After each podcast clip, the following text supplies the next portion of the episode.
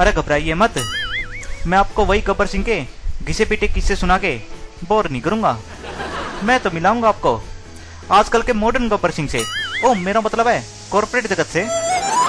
जहाँ हर डाल डाल पे कोई ना कोई गब्बर बैठा है। उनको देख के ऐसा लगता है कि जितनी तरक्की डाकुओं ने की है ना, उतनी तो किसी ने नहीं की। बिल्कुल अप टू डेट हो गए आजकल के डाकू तो।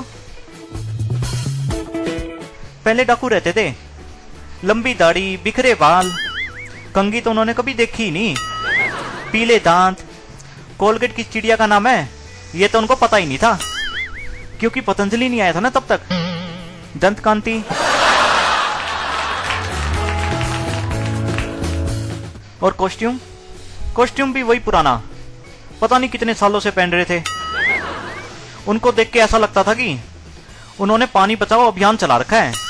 नहाए तो उन्हें बरसों हो गए। और जबान से तो उनकी।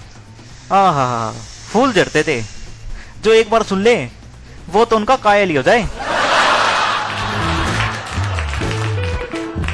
पहले वालों को तो देखते ही पता चल जाता था कि इनके दिल में खोट है। लेकिन अब तो पता ही नहीं चलता। ये आजकल के ही देख लो। ये वेल एजुकेटेड पढ़े लिखे टिप टॉप सूट बूट इनको देख के ऐसा लगता ही नहीं है कि हमें लूटने आए हैं। पहले डाकू रहते थे। दुर्गम पहाड़ियों पे। बुलबुलैया होता था वहाँ। पल भर में डाकू गायब हो जाते थे। पुलिस वालों के तो हाथ में ही नहीं आते थे। कई पुलिस वाले तो वहाँ गुम ही हो गए। इसलिए वो जाते ही नहीं थे उनको पकड़ने। लेकिन पुलिस वालों ने जब तक पहाड़ियों के रास्ते याद किए, तब तक तो इन्होंने अपना ठिकाना ही बदल लिया। वो यहाँ की पहाड़ियों से निकलकर लंदन और स्विट्जरलैंड पहुँच गए। पुलिस वाले उनको यहाँ ढूंढ रहे हैं। और वो वहाँ बैठे, ऐश कर रहे हैं। मुझे तो लगता है, जब तक अपनी पुलिस इन्हें पकड़ने के लिए लंदन और स्विट्जरलैंड पहुंचेगी ना, तब तक तो ये डाकू अपना अड्डा चंद्रमा पे बना लेंगे और मंगल पे भी बना सकते हैं। पहले वाले डाकू क्या लूटते थे? बस खाने को थोड़ा अनाज लूट लिया और थोड़ा बहुत बसंती का नाच देख लिया। तो क्या हुआ? लेकिन आजकल के डाकू तो बड़े समझदार हो गए हैं। उनकी नज़र तो सीधे बैंकों में रखे पैसों के ऊपर है। उन्हें पता है, पैसों से तो कुछ भी खरीद सकते हैं।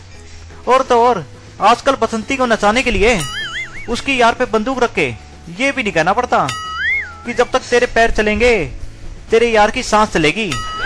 बस पैसा फेंक, तमाशा देख।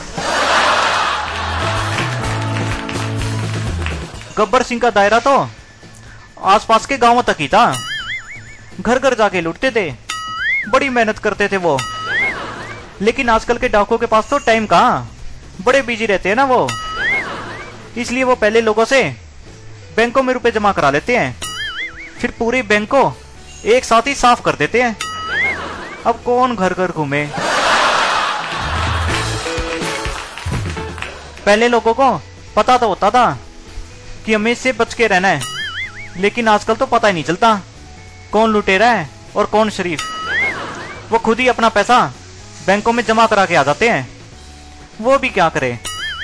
घर में रखे तो मोदी का डर और बैंकों में रखे तो नीरव मोदी का डर। ये तो वही बात होगी। इधर कुआ उधर खाई बीच में फंस गई गंगूताई कितना इनाम रखे है सरकार हम पर? पूरे पचास हज़ार। शुक्र करो। उस समय की सरकार के पास रुपए तो होते थे डाकू पे इनाम रखने के लिए। लेकिन आजकल की सरकार के पास तो इनाम रखने के भी पैसे नहीं बचते। सारा सफाया कर देते हैं ये।